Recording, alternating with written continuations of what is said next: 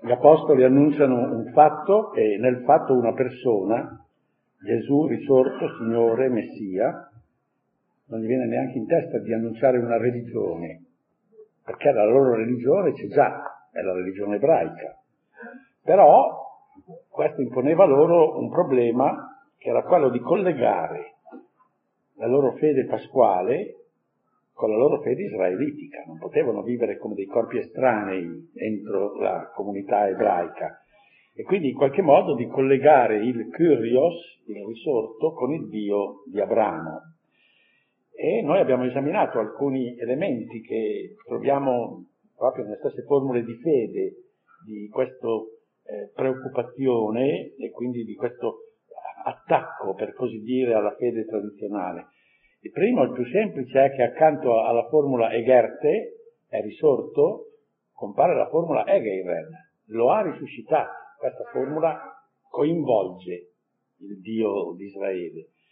Ma non è soltanto nel fatto pasquale, anche nell'esito del fatto pasquale, il Dio di Israele è l'approdo dell'avventura salvifica di Cristo.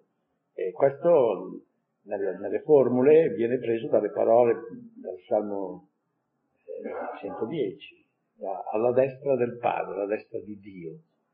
Il risorto termina alla destra di Dio. Non solo, ma il Padre, il Dio di Abramo, di Isacco, di Giacobbe, è all'inizio di tutto. E questa è la formula, è o pensas me pater, secondo il quarto Vangelo, il Padre che mi ha mandato colui che ha mandato. Potremmo anche aggiungere che la formula che si ritrova solo in San Paolo dal punto di vista lessico, però nella realtà si trova in tutti, è secondo le scritture. Secondo le scritture vuol dire che tutto eh, il libro sacro di Israele è lo stesso libro sacro della comunità cristiana nuova. Qui avevamo fatto due osservazioni, un po' direi quasi cronachiste dei nostri tempi. Ci sono come due punti e quindi anche due possibili deviazioni.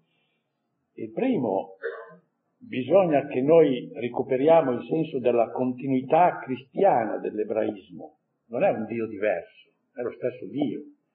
Questo è stato un po' messo in ombra nei tempi passati. Adesso invece è di moda, adesso è di moda andare d'accordo tutti, quindi anche con gli ebrei, eh, questo è esatto, però, però è innegabile che nella storia di salvezza che è cominciata con Abramo, la, l'avvenimento pasquale è stata un'esplosione fuori misura. E quindi ha, ha rotto un po' tutto.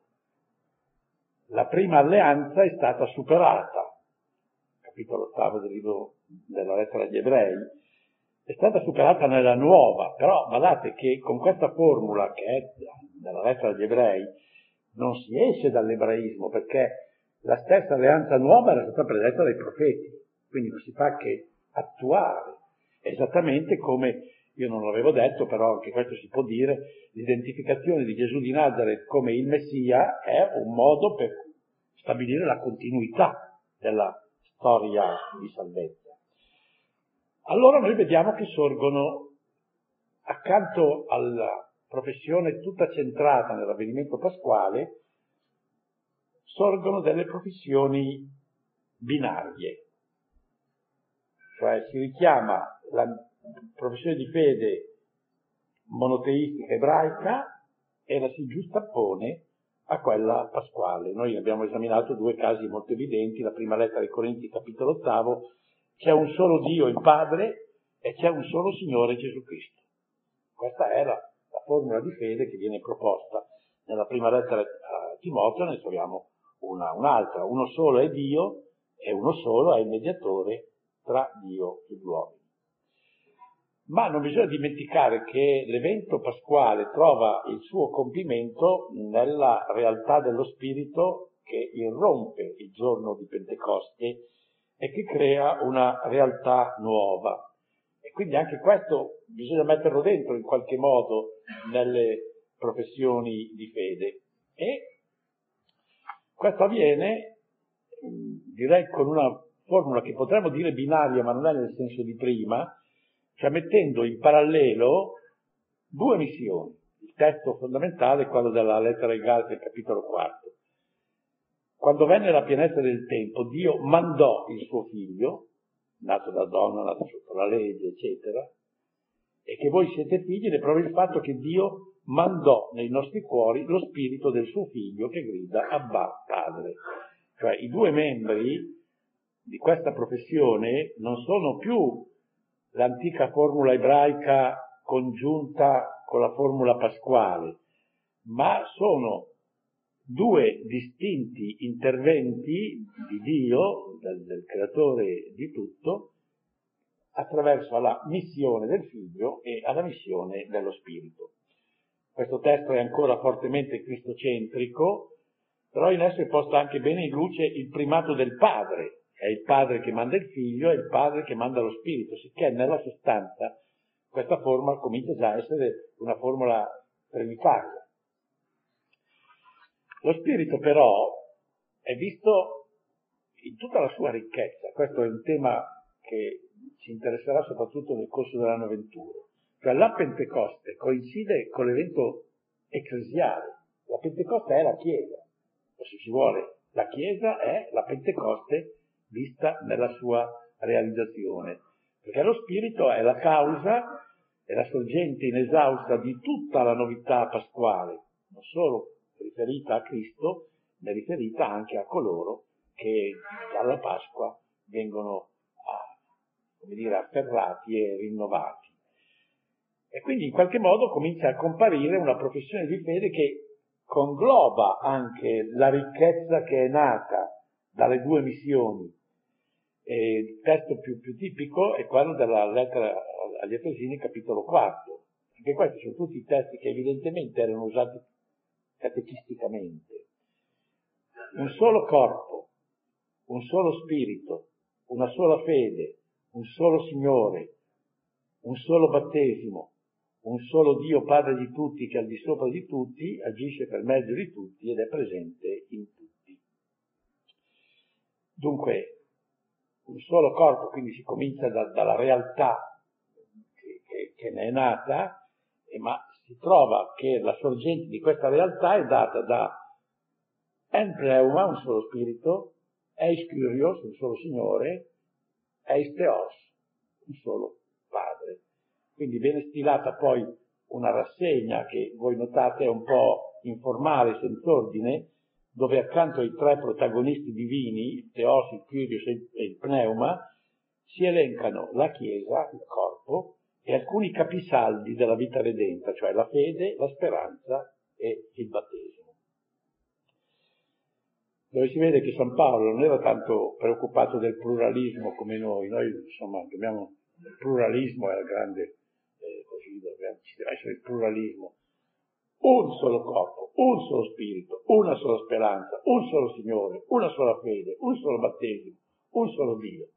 Cioè, molto più importante far vedere che è una realtà unica, perché eh, Dio non è schizofrenico, ha un progetto unico e quindi la realtà che deriva dal suo progetto è una realtà unitaria.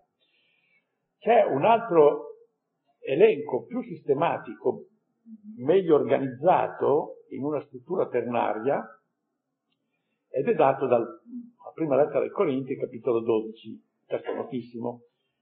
Vi sono diversità di carismi, ma uno solo è il Signore, cioè i carismi sono i doni, è una delle parole che ha avuto una fortuna incredibile, noi ci preoccupiamo di apprendere il linguaggio del mondo moderno, ma se il mondo moderno continua a prendere il nostro linguaggio, il carisma per esempio, oh, nasce qui e è andato a finire al carisma de, dell'uomo politico, del giocatore di calcio, del, del, no, vabbè. Comunque, vi sono diversità di carismi, ma un solo lo spirito che li suscita i doni. Vi sono diversità di ministeri, ma uno solo è il Signore che si deve servire. Ci sono diversità di servizi, ministeri, so. Vi sono diversità di operazioni, ma uno solo è il Dio che opera tutto in tutti. Dove la Trinità, con appropriazioni distinte alle singole persone, determina e per così dire innerva tutta la realtà e la vita ecclesiale. E così si arriva naturalmente alle professioni che ormai sono ternali. Direi che l'affermazione piena e definitiva delle confessioni tripartite avviene verosimilmente nel contesto della celebrazione battesimale, che è la celebrazione fondamentale della vita cristiana. Perché la celebrazione battesimale dei, credenti in realtà viene vista alla luce del battesimo di Cristo. Tutte le catechesi eh, partono dal, dal battesimo nel Giordano e il battesimo del Giordano è una epifania trinitaria. Il figlio di Dio che esce gocciolante dall'acqua, che è, po- poche, poche situazioni sono così, come dire, dimesse come quando un uomo esce dal bagno, insomma, no? Così, proprio questo uomo così, che viene proclamato figlio, messia, no? È lo spirito di Dio che si posa, quindi un'epifania trinitaria. E veniva evocata nel, nel battesimo di ogni cristiano. Sicché era normale che una formula utilizzata nel rito dell'iniziazione, cioè del rito battesimale dei cristiani, ponesse accanto al Dio e al Signore anche il pneuma e così diventasse naturalmente ternaria. In questa vicenda si inserisce la stupefacente finale del Vangelo di Matteo, con il mandato di Gesù agli Apostoli. Leggiamo il testo, poi cerchiamo di capire perché è veramente un testo incredibile. Matteo 28, 18, 20, sulle ultime parole del Vangelo di Matteo. Mi è stato dato ogni potere in cielo e in terra, è la signoria di Cristo. Andate dunque e ammaestrate tutte le nazioni, battezzandole nel nome del Padre e del Figlio e dello Spirito Santo, insegnando loro ad osservare tutto ciò che vi ho comandato. Ecco, io sono con voi tutti i giorni sino alla fine del mondo. E qui troviamo compendiate, sono col testamento di Cristo, tutta la novità che è nata dalla Pasqua e le condizioni essenziali della sua vitalità nella storia. La Chiesa nasce e vive in virtù della signoria di Gesù crocifisso e risorto e in grazia della sua perenne presenza nell'umanità redenta e rinnovata. Da questa misteriosa immanenza prendono legittimità e vigore il magistero, ammaestrate, l'azione sacramentale, battezzandole, il governo, insegnando loro ad osservare quello che io ho comandato, magistero, azione sacramentale e governo che vengono affidati appunto per assolvere questi compiti agli inviati, agli apostoli. Vediamolo un po' più da vicino. Nel nome è istonoma al singolare. Notate che la preposizione greca che indica verso include l'idea di una consacrazione, no? una donazione, nel nome singolare è evocata l'unità della realtà divina, così come attraverso la pura e semplice coordinazione si indica la parità e la dignità propria dei tre, Padre, Figlio e Spirito, perché perfetti sono, nel nome del Padre e del Figlio e dello Spirito Santo. È una formula trinitaria così perfetta che, siccome tutti siamo stati un po' contagiati dal ipotesi evoluzionistica, non solo per l'origine dell'uomo e del mondo, ma anche dal punto di vista letterario, si pensa sempre che i testi perfetti devono essere tardivi, perché prima ci vogliono quelli. Allora sì è possibile che nel Vangelo si trovi questo testo, quindi sulle labbra di Gesù, no? E, perché non c'erano ancora le idee così chiare sulla Trinità, proprio le tre persone, eh, sembra quasi dopo un'elaborazione teologica dopo il Consiglio di Nicea, anzi, eh, a fare un po' di santa teologia, bisogna dire non solo dopo il Consiglio di Nicea, ma anche dopo il Consiglio Costantinopolitano I, con la divinità dello Spirito Santo, perché tutti e tre messi sulla... Ma è, è proprio santa teologia, perché gli antichi codici rendono improponibile questa ipotesi. Tra l'altro questa formula è identica a quella che compare nella Didache che è uno scritto che ormai si fa comunemente risalire nelle sue diverse fonti alle comunità giudeo-cristiane del primo secolo. Allora come mai c'è questa, questa formula così perfetta? Allora qualcuno ha cominciato a dire, ma no, è troppo perfetta per essere dentro il Vangelo così. Non... Probabilmente è entrata nel Vangelo dalla liturgia, dalla liturgia battesimale. Infatti noi battezziamo nel nome del Padre, del Figlio e dello Spirito Santo. Bene. Io però ho sempre avuto qualche fatica ad accogliere questa idea. Perché? Perché dico, è nella liturgia battesimale da dove è venuto fuori. No, cioè se io devo trovare uno che all'inizio abbia le idee chiare sulla Trinità, tutto sommato il più probabile è Gesù Cristo, molto più di quelli che hanno elaborato la liturgia battesimale. Quindi vedo, non vedo dal punto di vista razionale che cosa si guadagna a fare queste, queste ipotesi. Ma direi anche smentita dalla, dalla notizia della liturgia de, dei primi secoli che noi abbiamo, perché è vero che noi battezziamo proprio come detto da, da, nella finale di Matteo, nel nome del Padre, del Figlio e dello Spirito Santo, ma è anche vero che nei primi secoli non si battezzava mica così. Noi abbiamo due testimonianze abbastanza interessanti, una della Chiesa di Milano, testimonianza di Sant'Ambrogio, visto che domani è il suo santo, quindi lo ricordiamo, e un altro della Chiesa romana, nella tradizione apostolica. Nel De Sacramentis, Sant'Ambrogio spiega ai neofiti che cosa hanno vissuto, perché è interessante che non è come noi che siamo tutti un, un po', come dire, illuministi, e quindi prima bisogna spiegarle le cose prima di farle, prima che le facciano. I padri non facevano, prima gliele facevano fare, poi gliele spiegavano, prima gli davano l'emozione dell'esperienza, poi le illuminavano, no? Allora, Sant'Ambrogio dice, sei stato interrogato, quello che era appena, appena battezzato, credi in Dio Padre Onnipotente? Hai risposto, credo, e sei stato immerso, cioè sei stato sepolto. Poi, sei stato, poi lo ripescavano però, eh. Sei stato interrogato di nuovo, credi nel Signore Gesù Cristo e nella sua croce? Hai risposto, credo, e sei stato immerso, perciò sei stato sepolto con Cristo. Poi lo troviamo fuori ancora.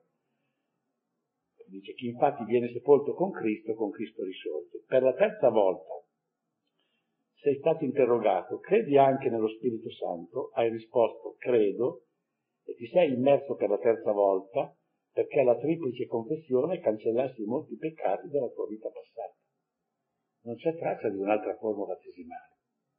Così si battezzava, con tre domande e con la triplice professione di fede. I padri dicono siamo stati battezzati nel credo. La forma battesimale che risulta in uso nella Chiesa di Roma alla fine del secondo secolo e principio del terzo è ancora più ricca. Credi in Dio Onnipotente? Credo. Credi in Gesù Cristo, figlio di Dio, che per lo Spirito Santo nacque da Maria Vergine, fu crocifisso sotto Ponzio Pilato, morì, fu sepolto, risuscitò vivo dai morti, il terzo giorno salì al cielo, siede alla destra del Padre verrà giudicare i vivi e i morti? Credo. Credi nello Spirito Santo, alla Santa Chiesa e alla risurrezione della carne? Credo. Questa era... Quindi probabilmente la formula nostra stata dedotta dal Vangelo di Matteo, cioè per adeguare alle parole di lui, è esattamente il contrario. No? Comunque, da questo dialogo battesimale, che con qualche variante è presente nella pratica di tutte le chiese dell'Oriente e dell'Occidente, è nata la professione di fede. Se voi notate, specialmente da quella romana, voi mettete insieme le tre risposte e viene fuori il simbolo apostolico tutti gli elenchi del simbolo apostolico. Giustamente detto apostolico, non tanto perché, come hanno ipotizzato poi gli apostoli, ciascuno ha, aggiunto una, uno stico del simbolo, dal momento che tutti i suoi enunciati sono ricavati, come abbiamo visto in questa nostra ricerca, dai detti e dagli scritti degli apostoli. Nel IV secolo poi, quando cominciano le grandi tempeste dogmatiche, le grandi eresie, per aiutare la fede delle comunità cristiane, si sono elaborate professioni più analitiche, più ampie, però sempre rispettando la struttura fondamentale tripartita del simbolo apostolico. Così è si è configurato, per esempio, il simbolo niceno costantinopolitano, accolto da tutte le chiese ed entrato in tutte le liturgie che noi eh, recitiamo no, durante la messa. È, è, questo simbolo apostolico nato dal, dal dialogo battesimale, arricchito per rispondere alle difficoltà che erano emerse nel IV secolo. Come si vede il credo è interessante perché in questa nostra vicenda, tra le altre cose, abbiamo fatto la preistoria del credo, insomma, cioè come, come è venuto fuori il credo. Non è venuto fuori di getto, non è che sono messi lì e dicono facciamo il credo, no, venuto fuori a tappe. Primo il centro Goethe, è risorto. Poi Hegel è Dio, è il creatore. Poi lo spirito, no? con, con, gli effetti dello spirito, con la Chiesa, eccetera. Quindi a poco a poco quindi si passa da una forma pasquale unitaria alla forma binaria, alla forma ternaria, al credo apostolico e al credo, dicevo, costantinopolitano. Mi pare che adesso possiamo recitare il credo anche sapendo bene che cosa è costato e quanta elaborazione ha avuto alle sue spalle. Adesso però facciamo un'altra considerazione molto importante e anche abbastanza sorprendente sotto un certo profilo. Il gruppo scoraggiato dei discepoli, dopo il venerdì e il sabato santo, è stato colto all'improvviso dagli avvenimenti di quei giorni. L'arresto, l'uccisione e poi anche il ritorno splendente alla vita è stato tutto un susseguirsi di fatti, tutti cronologicamente situati, dalla sera del 6 aprile alla mattina del 9 aprile dell'anno 30, e tutti, come tipico di solito nei fatti, con l'aria di essere inaspettati, quasi occasionali, come i fatti che ci capitano nella vita, in sostanza. In ogni caso gli apostoli non sono stati sorpresi. ma l'evidente coinvolgimento del Dio di Israele, quando si è, si è trattato di coinvolgere, del Dio eterno, e la conseguente elargizione dello Spirito, il dono che eccede ogni misura umana, oltre la trascendente conclusione alla destra di Dio del Kyrios, ha subito allargato la prospettiva. Per quanto inatteso ai loro occhi, l'evento nuovo e rinnovatore, anzi la serie degli eventi, non aveva in sé niente di fortuito. Obbediva invece a un progetto, a una volontà sovrumana antecedente, a un progetto divino. Perciò la prima comunità cristiana è stata indotta immediatamente a esplorare le radici adeguate della Pasqua di Cristo le radici che non potevano non essere divine ed eterne, visto che erano frutto di un progetto. Bene, è impressionante come la consapevolezza di un progetto sovrastante, causativo di tutto, si sia imposta fin dal principio, perfino in riferimento agli atti malvagi e ai delitti, fanno tutti parte di un progetto. Questo per noi è un po' sconcertante, però è chiaro. Ogni cosa è compresa entro il piano divino. Nel giorno stesso di Pentecoste, Pietro non ha esitazioni nel riconoscere e nel dichiarare che il Nazareno è stato consegnato per la crocifissione e la morte, quindi è stato tradito, è stato arrestato, è stato ucciso, tutti fatti orrendi, secondo il prestabilito disegno è la presenza di Dio. Tutto obbedisce a un disegno. C'è un testo ancora più, più chiaro e su un certo profilo più sconcertante. Nel capitolo quarto degli Atti, la preghiera della comunità di Gerusalemme registrata dagli Atti degli Apostoli, che dice, in questa città, Gerusalemme, si radunarono insieme contro il tuo santo servo Gesù che hai unto come Cristo, notate che questo modo di parlare rivela l'antichità del testo, perché dopo la comunità cristiana non chiamerà più servo Gesù, chiamerà Curios, Signore, Invece qui c'è ancora l'idea che realizza il servo di Yahweh, che aiunto come Cristo si, sono, si radunarono insieme Erode e Ponzio Pilato con le genti e i popoli di Israele si radunarono a fare per compiere ciò che la tua mano e la tua volontà avevano preordinato che avvenisse. Tutto fa parte di un disegno, perfino il più orrendo dei crimini. Quindi i credenti, quello che si vede da questo testo, si rendono conto con sempre maggiore chiarezza che la vicenda salvifica, dispiegatasi sotto i loro occhi attraverso una serie di fatti, non è che l'attuazione di un disegno che in Dio sussiste fin da prima dell'origine di ogni cosa creata. Come dice ai fedeli la prima lettera di Pietro, il Cristo, agnello senza difetto e senza macchia, che è stato sacrificato, dice, fu predestinato già prima della fondazione del mondo, ma si è manifestato negli ultimi tempi per voi. Che è stato predestinato è stato l'agnello che è stato sacrificato, quindi che è stato ucciso. Ma non soltanto direi la vicissitudine di Gesù crocifisso e risorto è stata prevista e intesa dall'eternità. Che in fondo, a pensarci bene, è anche un concetto elementare, non si può pensare che Dio è sorpreso da, dal, eh, dalle aberrazioni degli uomini. Dio non, è. Agostino, che lui aveva sempre, diceva, Ezia minis, que faccium, que non vult, faci tips que vult. Anche in coloro che fanno ciò che lui non vuole, lui fa quello che vuole lui. Innanzitutto obbedisce a un disegno. Allora, non solo quello che è avvenuto in Cristo, ma anche i beni, ricchezze che ci sono stati pro, eh, procurati dall'immolazione del Figlio di Dio e dall'effusione dello Spirito, entrano a comporre il progetto divino.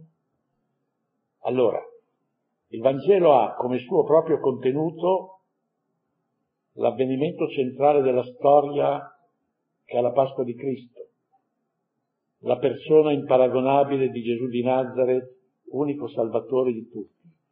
Ma con questo avvenimento e con questa persona il Vangelo ha come suo proprio contenuto anche l'intera realtà redenta e rinnovata, cioè la nostra vocazione, la fede, il battesimo, la comunione vitale con il nostro capo e salvatore, l'esistenza ecclesiale, la nostra futura risurrezione, la vita eterna.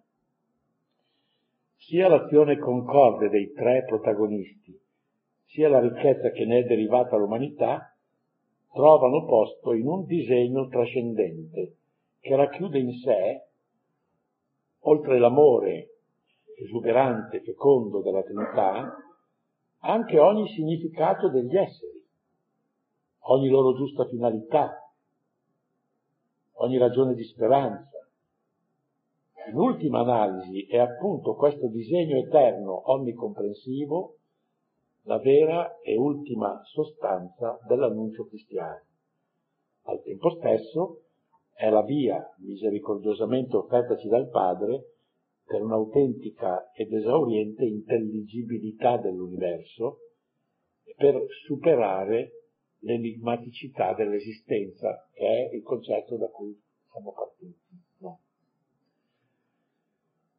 Colui che ha portato alla massima chiarezza questa visione della realtà, che comprende tutto, le cose del cielo e quelle della terra, la divinità increata e il destino degli esseri creati, è indubbiamente San Paolo nelle lettere della prigionia specialmente sono tre lettere fondamentali, cioè la lettera agli Efesini, la lettera ai Filippesi e la lettera ai Colossesi. Si vede che tutto sommato non stava poi male nelle carceri romane, perché se aveva tempo di comporre dei testi, aveva l'agio anche, no? Quindi non poteva andare in giro, no? E ha fatto delle cose bellissime, le mie lettere della prigionia sono, sono un po' il capolavoro di Paolo.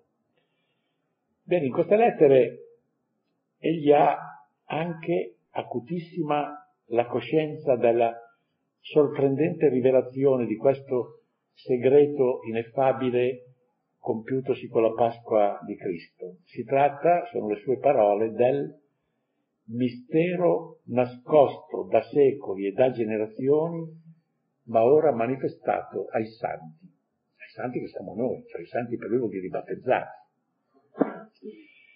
In particolare tutta la lettera agli Efesini, che è uno dei vertici del Nuovo Testamento, soprattutto per chi vuole fare delle sintesi teologiche, direi che i punti fondamentali sono la lettera agli Efesini, la lettera agli Ebrei e gli scritti giovannei. Tutta la lettera agli Efesini canta questa emozionante scoperta che lui fa nelle carceri romane, questa novità inaudita e saziante che l'Evangelo proclama a tutte le genti. Qual è questa novità? Primo capitolo, il grande prologo della lettera agli Efesini. Egli ci ha fatto conoscere il mistero della sua volontà, secondo quanto nella sua benevolenza aveva prestabilito per realizzarlo nella pienezza dei tempi. Il disegno, cioè la oeconomia, di ricapitolare in Cristo tutte le cose, quelle del cielo come quelle della terra. È bellissima questa parola oeconomia, l'economia, che noi troviamo ogni giorno sui giornali, il problema economico, eccetera, tutte le... L'oeconomia è il governo della casa. E qui San Paolo usa questo termine per dire Dio Padre ha una gran casa che è tutta la realtà, ma non, non la governa a casaccio, la governa secondo quello che vuole lui. Questa è l'oeconomia, questo è il disegno. Il suo annuncio, l'annuncio di Paolo, e prima ancora la sua entusiasmante contemplazione, è lo scopo fondamentale e totalizzante della sua missione, e quindi anche della missione dei santi, come li chiama lui, cioè del popolo nuovo di Dio. Capitolo terzo, questo è un testo su cui ritorneremo in questi anni più volte, ma è la prima volta che lo incontriamo, leggiamolo. A me, che sono l'infimo tra tutti i santi, è stata concessa questa grazia di annunciare alle genti le imperscrutabili ricchezze di Cristo e di far risplendere agli occhi di tutti qual è l'adempimento, la realizzazione del mistero nascosto da secoli nella mente di Dio creatore dell'universo. Perché? Senti bene, qui arrivano delle parole straordinarie. Perché sia manifestata ora nel cielo per mezzo della Chiesa, ai principati e alla potestà, la multiforme sapienza di Dio, secondo il disegno eterno che ha attuato in Cristo Gesù nostro Signore. Facile che sfugano un po' le parole, ma so se avete colto quello che dice San Paolo, dice che ora, adesso, quindi non la Chiesa escatologica, quella finale, che tutto va bene, che nessuno critica, nessuno parla male della Chiesa escatologica, no? Ma questa povera Chiesa, pellegrinante, ora, adesso, nel cielo, ai principati e alle potestà, cioè a tutte le creature celesti, ai cherubini, ai serafini, eccetera, per mezzo della Chiesa, da quando hanno visto la Chiesa, hanno capito e conosciuto la polipoikiros Sofia Tuteu, la variopinta sapienza sapienza di Dio, hanno capito quanto è bravo Dio e quanto soprattutto è fantasioso. L'hanno capito da adesso che, guardato, che guardano la Chiesa. È l'ammirazione dei cherubini e dei serafini. Basterebbe questo testo a mettere fuori gioco metà delle ecclesiologie che si scrivono in questi, in questi anni su, sulla Chiesa. No? Perché? È, è terribile questa roba qui. Adesso in cielo ai principati e alle potestà, adesso è, è, è, si è manifestata la sapienza di Dio per mezzo della Chiesa, perché è comparsa la Chiesa. Avremo tempo in questi anni, questi vent'anni, perché io ho intenzione di andare avanti vent'anni a fare queste, no, queste. Allora, la sostanza, il cuore dell'annuncio cristiano sta appunto qui, è un inno stupito all'amore del Padre che già nell'eternità in Cristo ci ha affettuosamente vagheggiati e idealmente stretti a sé nell'eternità, che mediante lo Spirito ci conquista e ci salva raggiungendoci nell'angustia del poco spazio e del poco tempo che ci racchiude e così ci introduce nella gioia della sua vita e nella gloria del suo regno eterno. E a questo punto diciamo una parola riassuntiva di tutta questa prima parte, perché con oggi noi terminiamo la prima parte, saranno tre le parti. Nella prima abbiamo cercato di capire eh, i, che cos'è il cristianesimo come risposta di Dio alla enigmaticità dell'esistenza. Nella seconda parte diremo che questa risposta di Dio va accolta nella fede, quindi studieremo che cos'è la fede, sarà la, la parte un po' più ostica, e nella terza parte contempleremo il contenuto di questo che è Gesù Cristo. Quindi la terza parte sarà tutta una contemplazione di Cristo, allora le cose diventeranno anche, allargeranno un po' lo spirito. Però vediamo di fare un riassunto. Sulla scorta delle formule che abbiamo visto subito in uso nelle comunità apostoliche, sulla scorta delle prime professioni di fede, oltre che con l'aiuto delle riflessioni teologiche che già nel, negli scritti apostolici ci sono, per esempio la lettera agli Efesini, la lettera agli Ebrei, il quarto Vangelo, noi abbiamo individuato la risposta di Dio alla domanda di senso che fatalmente nasce in ogni cuore d'uomo. Ed è apparso evidente che quell'intervento dall'alto ha come sua indole primaria e propria quella della fattualità, dell'essere fatto. Dio si inserisce attivamente nel nostro dramma, il dramma dell'enigmaticità dell'esistere, prima e più che con la comunicazione di una dottrina, che pure non manca, con la proclamazione di un avvenimento. Le testimonianze che abbiamo esaminato ci hanno portato ispirandoci e guidando sempre il nostro cammino, ad arricchire la nostra iniziale e immediata comprensione con la scoperta di una triplice prospettiva sull'unica realtà salvifica della Pasqua. Il cristianesimo, invasione redentiva di un creatore che non abbandona i suoi figli e risponde alla loro implorazione oggettiva, il cristianesimo è contestualmente e inscindibilmente, primo, l'annuncio di un fatto, secondo, l'annuncio di una persona, terzo, l'annuncio di un disegno eterno, come abbiamo visto soprattutto in questa lezione. Un fatto, una persona, un progetto concreto, pensato e voluto prima di tutti i secoli, che sono ad modum unius, cioè come realtà unica, l'oggetto e l'esaudimento di ogni ineludibile anelito umano. Guardate, non sono tre annunci distinti, perché non si riferiscono a tre realtà adeguatamente differenziate. È l'irrompere nella nostra vicenda di uomini di una sola realtà insuperabile. Difatti, l'evento pasquale non è altra cosa dalla persona di Gesù di Nazareth, immolato, risorto, intrinsecamente glorioso. E Gesù di Nazareth, nella sua piena verità, non è altra cosa dal disegno eterno, entro il quale tutto è stato pensato e voluto prima di tutti i secoli. Gesù di Nazareth, nella sua realtà, è il compendio di tutte le cose, nel senso di tutte le cose. L'intera universalità dell'esistenza in questo concreto ordine di cose è idealmente raccolto nell'umanità di Cristo, che di tutto è la premessa, l'archetipo, la ragione e il senso. E tutta la ricchezza primigenia del Signore crocifisso e risorto si risolve nello splendore della sua elevazione sulla croce, nella sua riconquistata e nuova vitalità, nella sua condizione di uomo che vive e regna alla destra del Padre.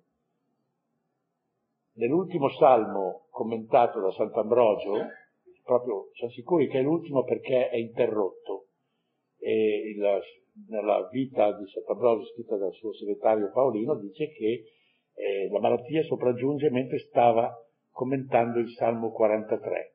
Ebbene, in questo Salmo c'è una breve paroletta che secondo me eh, dice, dice, bene quello che qui adesso cerco in qualche modo di far capire. Semen omnium Christus. Cristo è il seme di tutte le cose. Paragone è quello che io ho già fatto, no? nel seme c'è dentro non solo la pianta che nasce, ma tutta la foresta che poi nasce dalla pianta che nasce. Ecco, Cristo è il seme di tutto, semen omnium Christus. Dalla trascendente misericordia divina, il tragico ed enigmatico vuoto esistenziale che ci affligge, non è primariamente colmato da una dottrina o da un discorso consolatorio, è colmato da una res, da una realtà. È quella res che secondo un'acuta e folgorante sentenza di San Tommaso è l'approdo ultimo e sostanziale di ogni autentico atto di fede, sia quello dei sapienti e intelligenti, sia quello dei piccoli. Cosa dice San Tommaso? Vero, queste folgorazioni. Poi le, le nascondeva non nel, nel, corpo della questione, ma nelle risposte, no? Actus fidei, l'atto di fede, actus fidei, non terminatur, non va a finire ad enunziabile, sed ad rem. L'atto di fede non termina all'enunziabile, ma alla realtà. Cioè l'atto di fede passa attraverso tutti gli enunziabili, tutti gli articoli del credo, tutte le verità che io conosco, tutte, tutta la scienza teologica, ma nella sostanza va a finire a cogliere la realtà, la res. Questo fa modo che non ci sia sostanziale differenza tra l'atto di fede del più grande teologo e l'atto di fede dell'ultimo ignorante che ha fede. Perché tutti e due arrivano alla res. La differenza è che il teologo conosce i decreti del Concilio di Trento, conosce il Concilio di l'altro non li conosce affatto e sta benissimo in sostanza. No? Non, non... Però la sostanza, la res, è identica. Questa è la grande democraticità del cristianesimo. La conoscenza personale dei vari enunziati nei quali analiticamente si riversa e si esprime la verità cattolica, che sono importanti eh, da conoscere. Se uno è istruito deve conoscere in sostanza, ma, ma nel gioco sostanziale delle cose, che conta è arrivare alla res.